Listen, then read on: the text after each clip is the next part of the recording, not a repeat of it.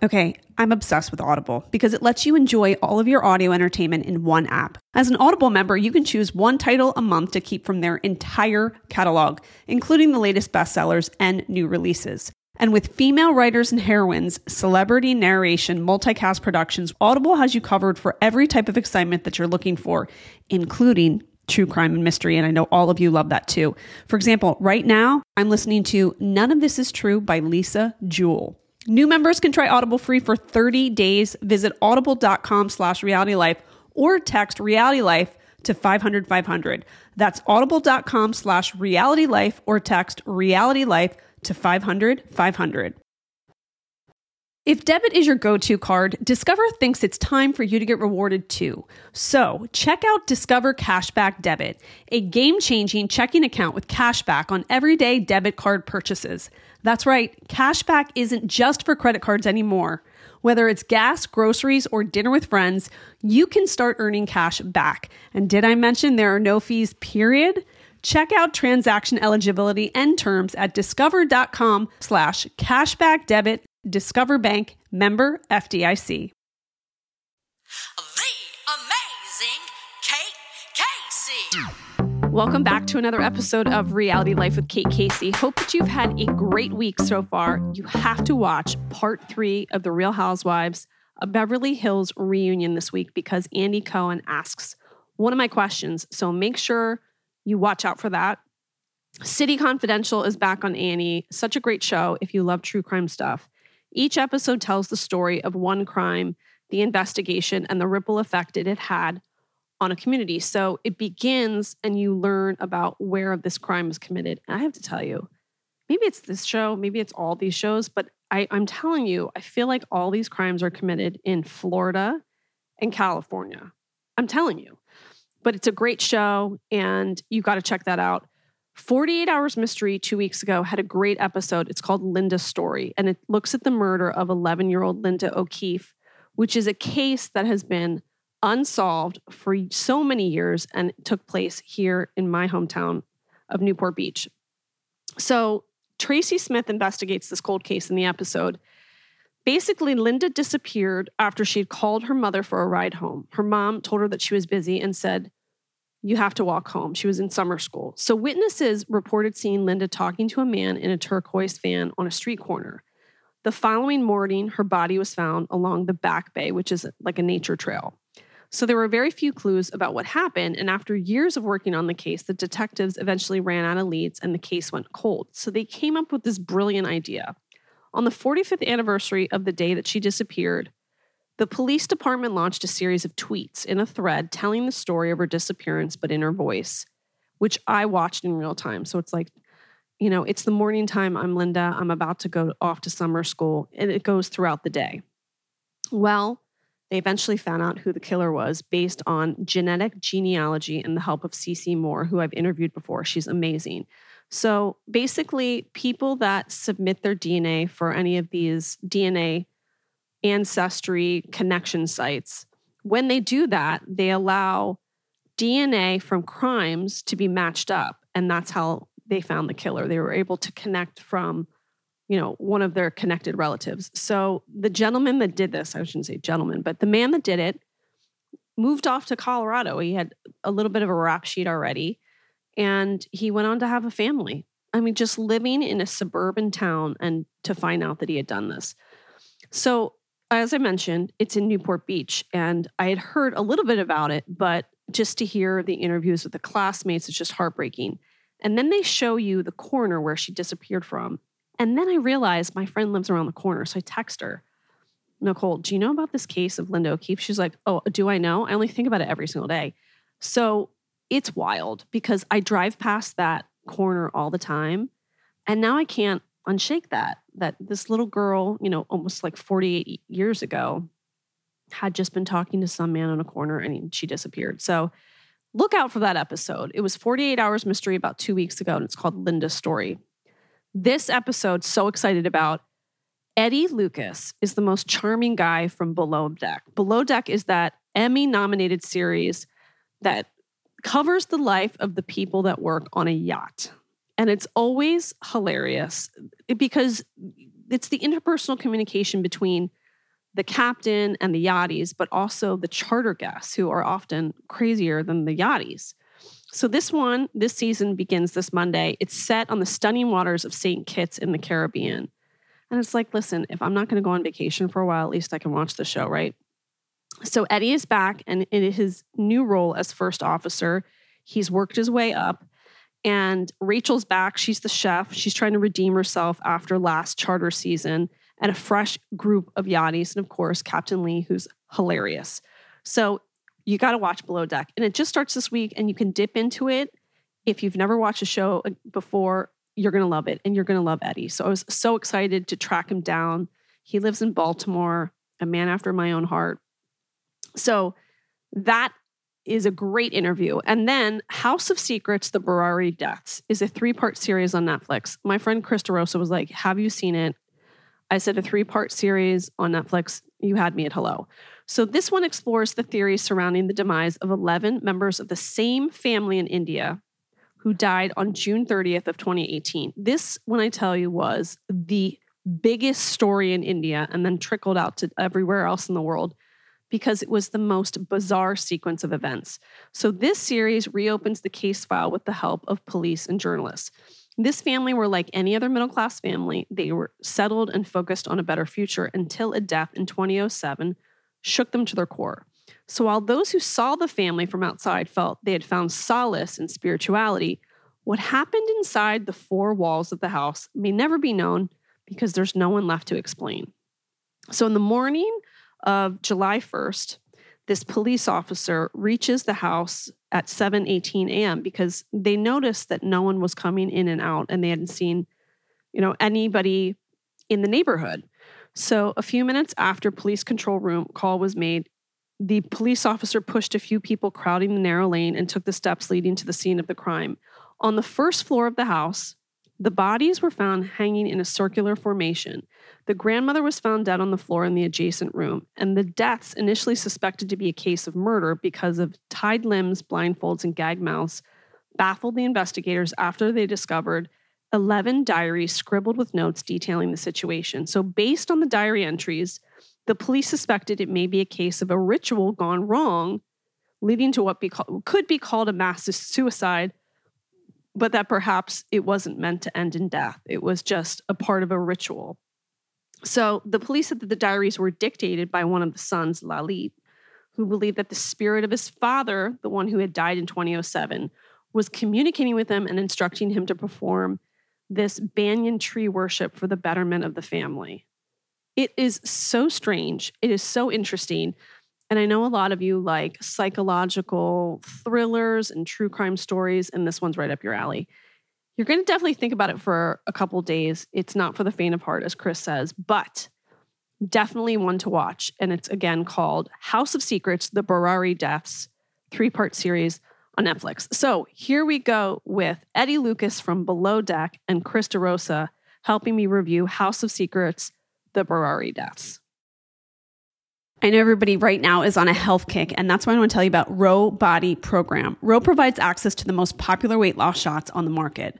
The Ro Body Program pairs a weekly shot with healthy lifestyle changes, so you can lose fifteen to twenty percent of your weight in a year on average and actually keep it off. Over two hundred thousand people have already chosen Ro to help them lose weight. It could be you too. Ro Body Program members have support throughout the process. Ro's partner handles all of the insurance paperwork to help get medication covered. If eligible for medication, patients have access to their provider on demand for any questions. And you can sign up online from the comfort of your own home. And this means no scheduling a doctor's appointment, no commute to the doctor's office, and no waiting rooms. Average weight loss is fifteen to twenty percent in one year with healthy lifestyle changes. B M I and other eligibility criteria apply. Go to ro.com slash Kate Casey. Sign up today and you're going to pay just ninety-nine dollars for your first month and one hundred forty-five dollars a month after that. Medication costs are separate. That's ro.co slash Kate Casey. With DoorDash, there's something for everyone. You need a birthday gift? Check. Need to stock up on meals, sides, and drinks that your family loves? Also check. Pet ran out of food again? They've got it. Wellness essentials need a restock? It's a good thing they've got those too. The DoorDash app allows you to customize, substitute, schedule, and track your orders, as well as communicate with your shopper while receiving real-time updates. This has been a huge game changer for myself and for our family. Millions of people trust DoorDash for groceries, pet supplies, gifts, well-being, and more, and you should too. Shop with DoorDash and enjoy big savings. Use code Kate Casey to get fifty percent off, up to ten dollars value on fifteen dollars minimum subtotal on your next convenience, grocery or retail order. For eligible users only, terms apply. Eddie, welcome to the show. Hey, thank you so much for having me. Okay, you got to tell me, before we found you, and you were truly like the Tom Hanks of Below Deck. Where? Tell me how they found you and where you're from. You're from Chesapeake Bay, correct?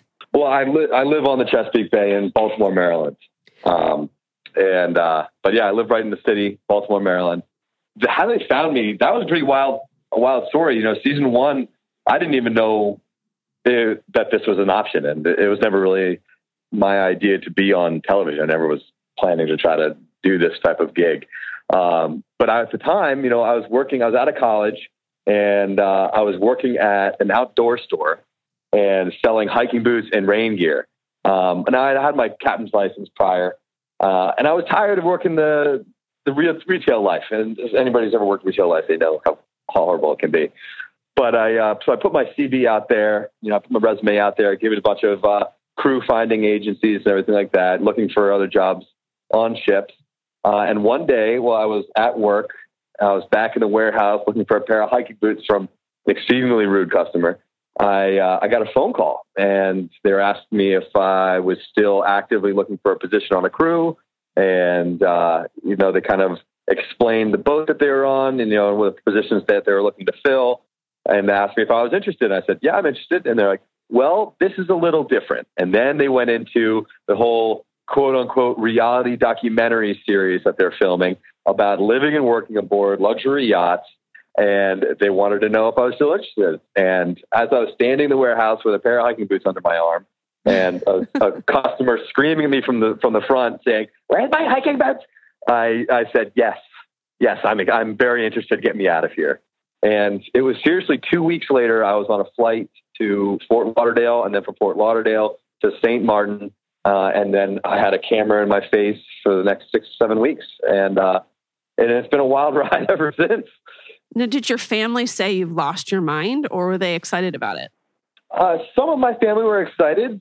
Some of my family were, had some trepidations about it for sure. You know, they were, uh, you know, my father was like, oh God, I don't know about this, Eddie, you know, don't, don't embarrass the name. I think for the most part, I got away with that. And, And then after I did embarrass the name, you know, I took five years off, but hey, I'm back again. So it's good. So what, f- first question is, the season one, you started out as a deckhand. By seasons two and three, you were a mm-hmm. bosun. And now mm-hmm. you have a totally different job. So for the lay people, what is the difference between those positions? The difference between those positions, so a deckhand is low man on the totem pole. Uh, from there, you can move up to a bosun. Bosun pretty much runs the deck team, the deckhands. And and then from bosun you can move up. There's many many positions, but in my in my uh, my line, I moved up to a first officer.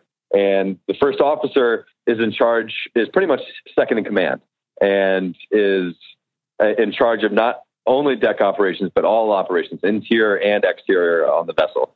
Uh, so that includes the uh, housekeeping, the stews on the inside, and the galley, and uh, and the deck team. And it's pretty much like a liaison between the team leads and the captain.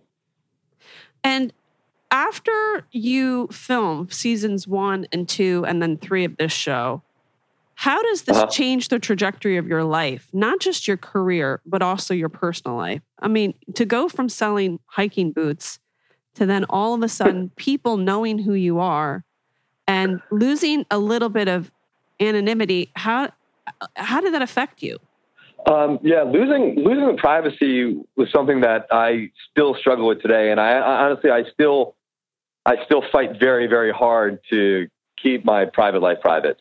Um, you know, I, I don't post a lot uh, about my private life on my social media, and you know, I don't kind of read into things or talk about you know too much of it.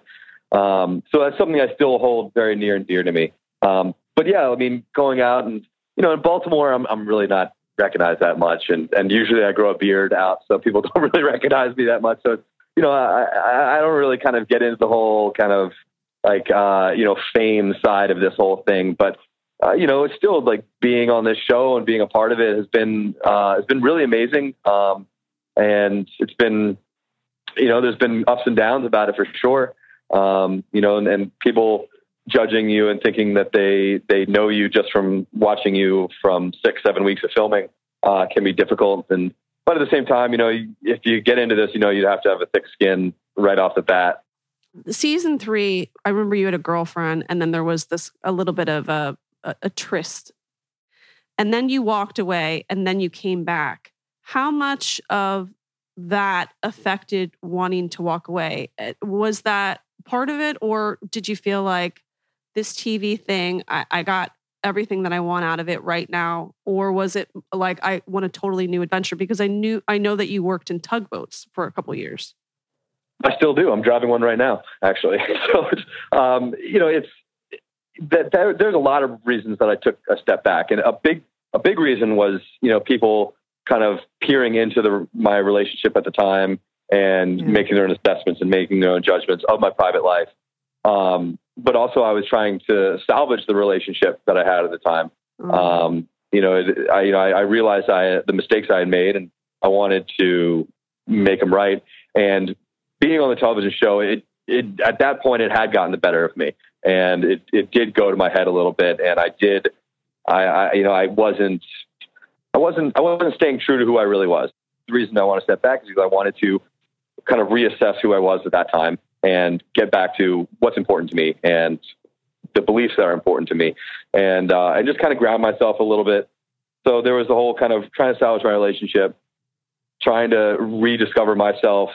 And then once the relationship didn't didn't pan out, you know, I, I, I realized that, you know, I needed to definitely take some even more time to work out why it didn't, and to, you know, just reassess my core values and, you know, learn how to be a better person all in all. Can I tell you something? I really respect that, because I think a lot of people, this is can be very intoxicating to be on a show. And it's very hard for most people to walk away, not just because of the money that you can make, but also the the recognition and all that comes with it. And so to walk away, I really have respect that you did that. How did that break impact the way you went back into the show?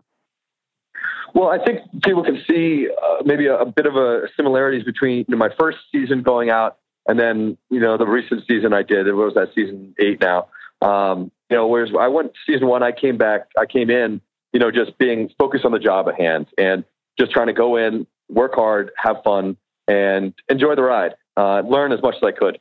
Um, and I think I, you know, I needed to kind of, you know, I think I got a little big to my britches uh, after season two, and I came came in season three, and things were kind of going awry in my life uh, with the relationship and personal life and everything like that. And, and I just kind of, I lost my bearings. And so I, you know, took that time back to refigure everything out. So I think coming back and taking that time, you know, I, I, I feel like I, I tried to come back to just having fun, enjoying the ride, working hard, taking my job seriously, and not, and not getting in and not putting myself into positions or thinking that I can put myself into a position that I could just get away with or do because I'm on a television show. Mm. You know, it's not, you know, this, this television show only lasts for, in my, in my mind, it's six, seven weeks of filming. And then I come right back to my normal life. So Captain Lee must be an, an enormously um, influential person for you, because I think he has done a good job of maintaining his privacy and his own life separate from the show. Yeah, absolutely. Yeah, you know, Captain Lee has been a mentor of mine, you know, since the day I met him, and his ability to keep his private life private, but then at the same time, he's very vocal about what's important to him, and you know, he uses the platform that he has has had the opportunity of getting uh, to talk about what's important and to advocate for his core values and his core beliefs, um, and and that's really admirable in my eyes.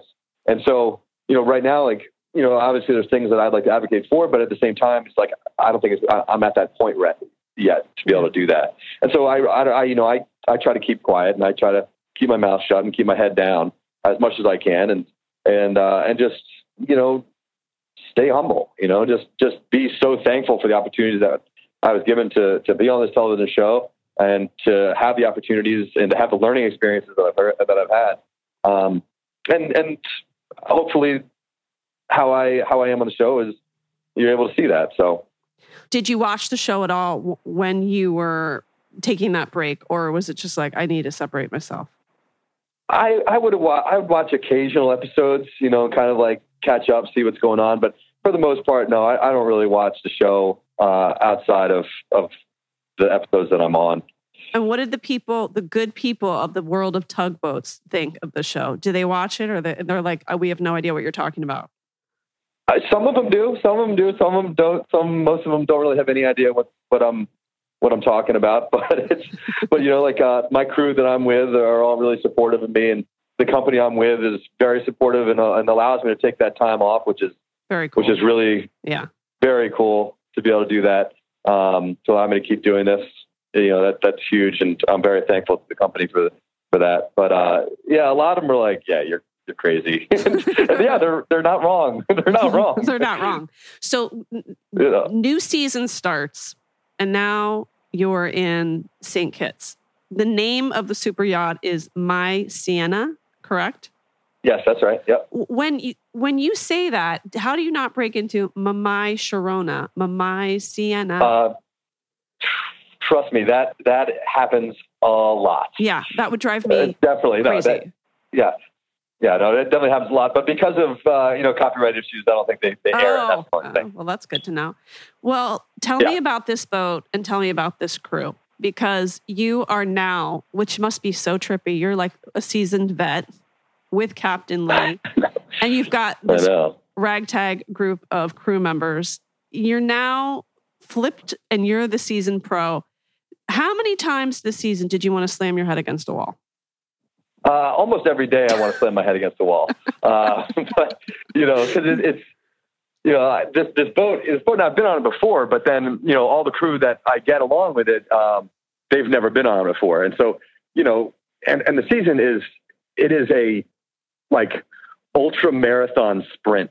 Oh. I mean, it is long and quick and grueling, and there's no time to, to like do anything else. Like all you're doing is living and breathing this season.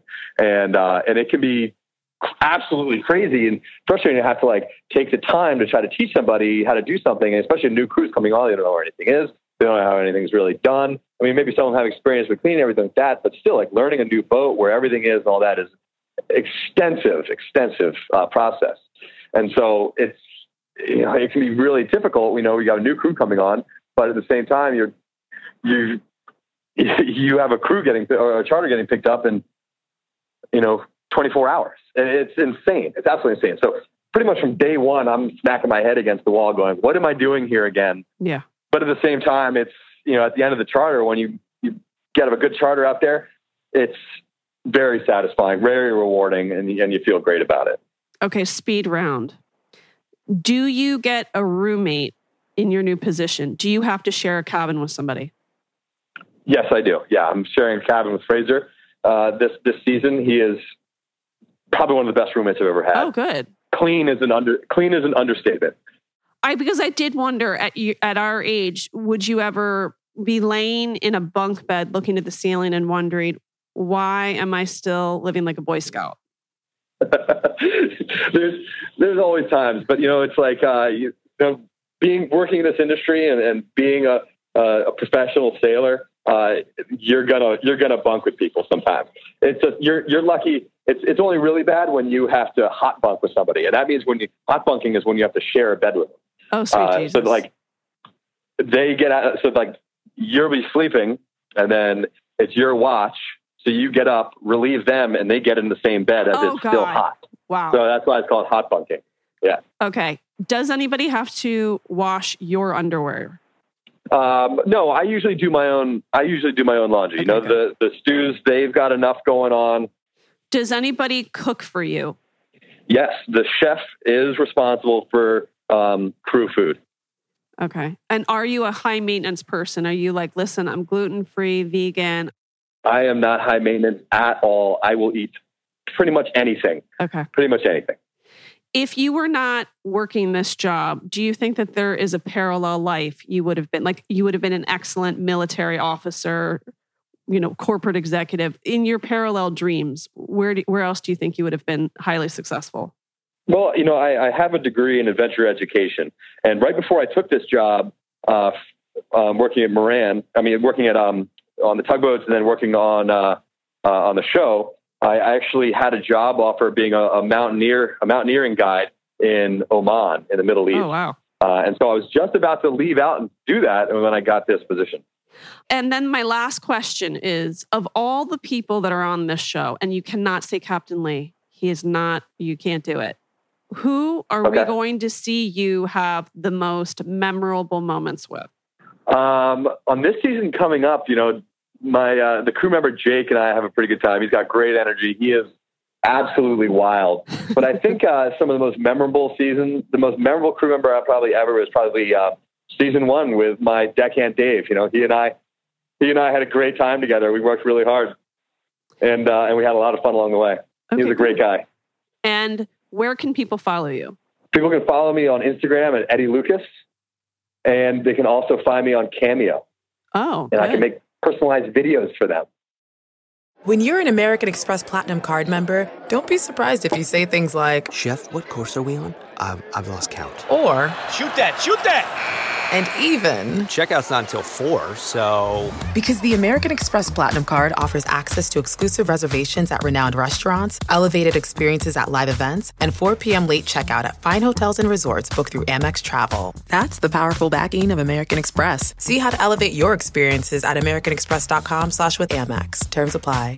Angie has made it easier than ever to connect with skilled professionals to get all your home projects done well. Whether it's routine maintenance and emergency repair or a dream project, Angie lets you browse homeowner reviews, compare quotes from multiple local pros, and even book a service instantly. So the next time you have a home project, just Angie that and start getting the most out of your home. Download the free Angie mobile app today or visit Angie dot com. That's A N G I dot com. Chris, tell the good people who are listening to this, on a scale of one to ten, how bizarre is this case? I want to say an eleven. It was so different from anything I feel like, like the case itself, from any other thing that I've watched or listened to. Like the fact that there was eleven people that were dead, they all died basically at the same time. And it was just from the beginning, from the episode one, you literally... are just like, what happened here? Like, how is at all is this? Immediately you're like, this has to be a murderer. It has to be a murderer. It has to be a murderer. It has to be a murderer. And then as the case unfolds, it's just so interesting to see like what actually happened. And it was, it's just, I was shell shocked from the very first episode. So they'd been living in this double story house in a very poor neighborhood in, in Burari for about twenty years. And the family ran a grocery shop and a plywood business in the area. In two thousand six, Lalit Chundarat's father, Bhopal, died of natural causes. And after the death of their late father, Lalit became very introverted. And one day he told his family that he was possessed by his father's soul, who advised him the ways to attain a good life. And since twenty oh seven, he had been maintaining a diary on his father's instructions. So ten of the eleven people, two men, six women, two teens, were found hanging in the courtyard of the house as mentioned. They were blindfolded. Their mouths were taped. Some of the bodies had their hands and feet tied as well. And as mentioned, the other woman, the grandmother, was found dead in the other room. So at first you're trying to figure out, how is it possible that they could all die the same way? And they're, again, bound, tape over their their their eyes, and with cotton in their mouth, which is also strange. So as it unfolds, and the pet dog of the family was the only survivor in the house, he was chained on the, chained on the terrace and suffering from high fever when the police found him. And again, this is in a very packed neighborhood. So the idea of this just going on, uh, you know, amongst a community of people is crazy. So what's interesting is that in the days before, they had all purchased stools. And so then police find these eleven diaries in the house, all of them maintained for the period of eleven years. The Joint Commissioner of Police said that we have found handwritten notes detailing how hands and legs are to be tied and are quite similar in the manner in which the bodies of the ten persons that were found. And there are exhaustive notes, and we are studying them. And then Those details provided in the diaries matched how the bodies were found. The faces covered, mouths taped, and the cotton balls in the ears. And the diary also mentions, everyone will tie their own hands, and when the ritual is done, everyone will help each other untie their hands, indicating that the family was not expecting to die. And one of the men had his fingers kind of unwound as if he had struggled to try to undo himself. So psychologists have commented that these deaths are a, ritual, a result of shared psychotic disorder in which members of a group blindly trust one among them and follow instructions without questioning. And psychologists debate whether Lalit suffered from a delusional disorder. How in the world was he able to convince all these family members that this was, that basically this was an instruction from the deceased father? Um, I think that we live our lives very different from the way that they do. Like, there's a hierarchy in the family that, like, we as Americans don't really have anymore. That, like, you you give respect to your, like, the eldest man, or, like, kind of just like the head of the household, and you kind of follow suit with what happens based on what they think. And so it's interesting because we kind of don't think that way anymore. I was watching it with my boyfriend and his mother, and we were all talking about it the whole time. I was like, but still, like, how do you convince these people to do this? It was, it really, really was very interesting to think about. And I still am thinking about it today. I watched it a couple nights ago and I'm still thinking about it today. And the fact that they would allow their children to participate in it. Um, it, it I have to tell you, when it started, I just kept thinking this is some sort of religious ceremony. It has to be. But then I think that the diaries really were surprising. And what a, what a find, by the way, because they could have been gone in circles for years and years about what had happened. But the diaries really were the key the key uh, way of figuring out the, the puzzle of this case.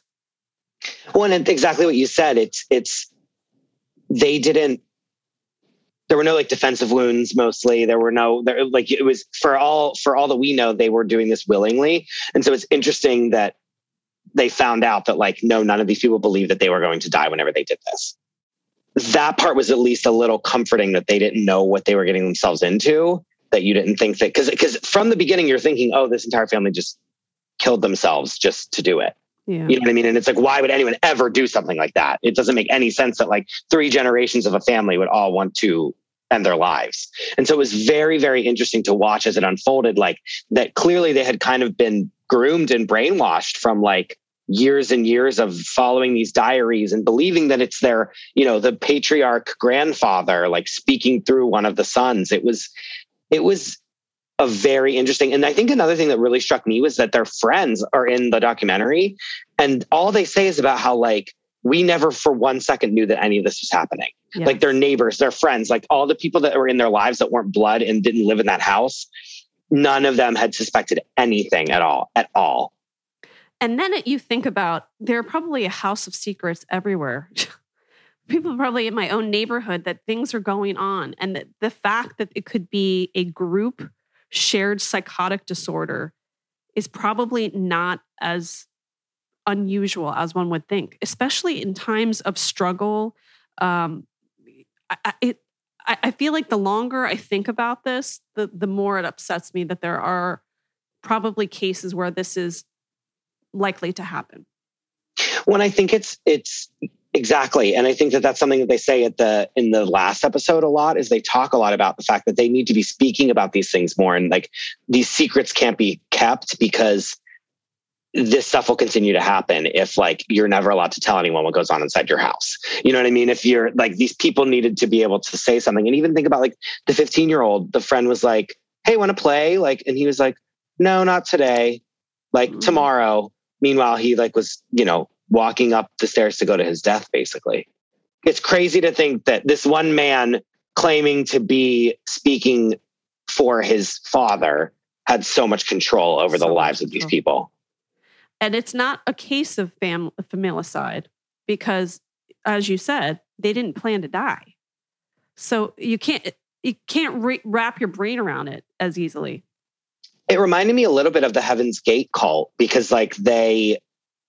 It's not at all the same, but they kind of, like, knew that they were going to be doing this ritual, and they were like willing to be doing the ritual all because this one person said something. Yes. Did mm-hmm. the Heaven's Gate people know that they were going to like that they were going to die on Earth? Yes. But they believed that they were rising up to go meet their, their uh, creator and like their um, leader. Mm-hmm. Yeah. Like in the spaceship. So it's like, they actually were like, no, I'm leaving this body and going like, I, my life is continuing on in yeah. the, in this other realm. So it's like, and just, it, I don't know. It reminded me a lot of that because it's like, how do you convince your followers to, and what is the point of wanting, of a leader wanting to have themselves and the followers commit suicide or like want to end their lives? You know what I mean? It's like, if we can't all be in this together anymore, I'm going to like wipe everyone out. And the systematic brainwashing over a course of mm-hmm. eleven years. Uh, you know, that, that yeah. one, as yeah, like you said, that one man's power and that they all participated at his, at his urging. And I, you can't help but just wonder in the last moments what that panic must have felt like. And I wonder if they knew what was happening. I don't know. It's very hard. And that, that's the other thing is that you see that they're, they're collecting all the supplies to do this themselves. And so it's very interesting that you're seeing these people, like, because you keep wanting to think, no, there's no way that they did this. There's no way that they did this. And then you keep watching it and it's like, oh my God, they like knew this was going to happen. I feel bad. It, it's, it, it was a heartbreak. It was not for the faint of heart. Don't watch this if you don't want to be very upset, yeah. but it was a very thought provoking. And I think another thing that really was interesting is seeing that, like, I don't know if this was comforting or even more horrifying, but the fact that like the media had kind of sensationalized it hardcore. I was like, oh, we're not the only country that does this to like sensational oh things. But then also I'm like, oh, but also I don't want any, like, you know what I mean? Like, it's also really upsetting that every country does this, but it was like watching all that footage of them doing like a ghost hunters show in the, in the apartment. And then like, they kept doing these like news reports with like the nooses like hanging around and stuff. Yeah, and it was, was so like, fu- it was messed up. I feel like people who love psychological thrillers, really interesting true crime documentaries, this is right up your alley. You're going to think about it for a couple of days. I love you dearly. Tell everybody about your new podcast. I was a recent guest and had the best time. Yes, best you were. Time. We thank you so much for doing it. I have created a new podcast with my uh, co-host Zero Waste Dan. And y'all, the podcast is called This Is Not Sustainable. And it's a little bit about uh, sustainability, a little bit about just answering advice questions. And then obviously a little bit, a little bit about talking to our guests. And you were a guest on our podcast. And we, we, you know, we talk a little bit about how you, how you got started. Um, you are our fourth episode and we talk about your podcast. And then also just like you being a mother of five, how you, uh, you know, try to make things as waste-free as possible. Yeah. Well, it's hard. Uh, these animals. It's very hard. No, it's not. It's not easy. And that's, and our podcast is no judgment. And it's, um, we just meet everyone where they are. And that's not, you know, you don't have to be an expert. You don't have to be in anything to be, uh, to be a part of it. And, um, it's really fun to be talking to so many people about like sustainability, trying to do little life hacks and also just answering advice. You can find the show, This Is Not Sustainable, anywhere you get podcasts. And um, it's This Is Not Sustainable on TikTok, which we have a few videos with a million views. And um, the podcast is at This Is Not Sustainable Pod. Thank you, Chris. Thank you so much. Love talking to you always. The amazing Kate Casey. I want to thank my great guests, Eddie and Chris, and remind you to join the Facebook group, Reality Life with Kate Casey, to leave a five-star review on iTunes or wherever you listen to this podcast. I'm so appreciative of all the love and support. I'm a one-man band. I love it, love it, love it. Thank you for supporting me. Also, you can find me on Instagram at, at Kate Casey C A, where you can see all the shows that I'm watching. I put out a list every week on Mondays. It will come to your inbox. If you go to kate casey dot substack dot com, you will get that. It is worth it. I will tell you what to watch each week. You can find me on Twitter at, at Kate Casey. My Patreon with bonus episodes, extra episodes, is at Patreon, P-A-T-R-E-O-N dot com backslash Kate Casey. And I can't wait to circle back with you on Friday for another great episode. Have a great week.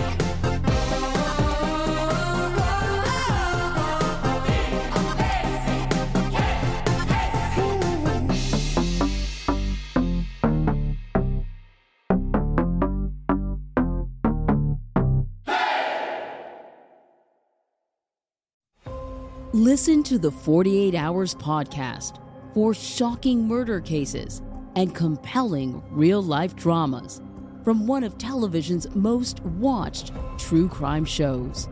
Go behind the scenes of each episode with award-winning C B S News correspondents and producers in Postmortem, a weekly deep dive. Listen to forty-eight Hours wherever you get your podcasts.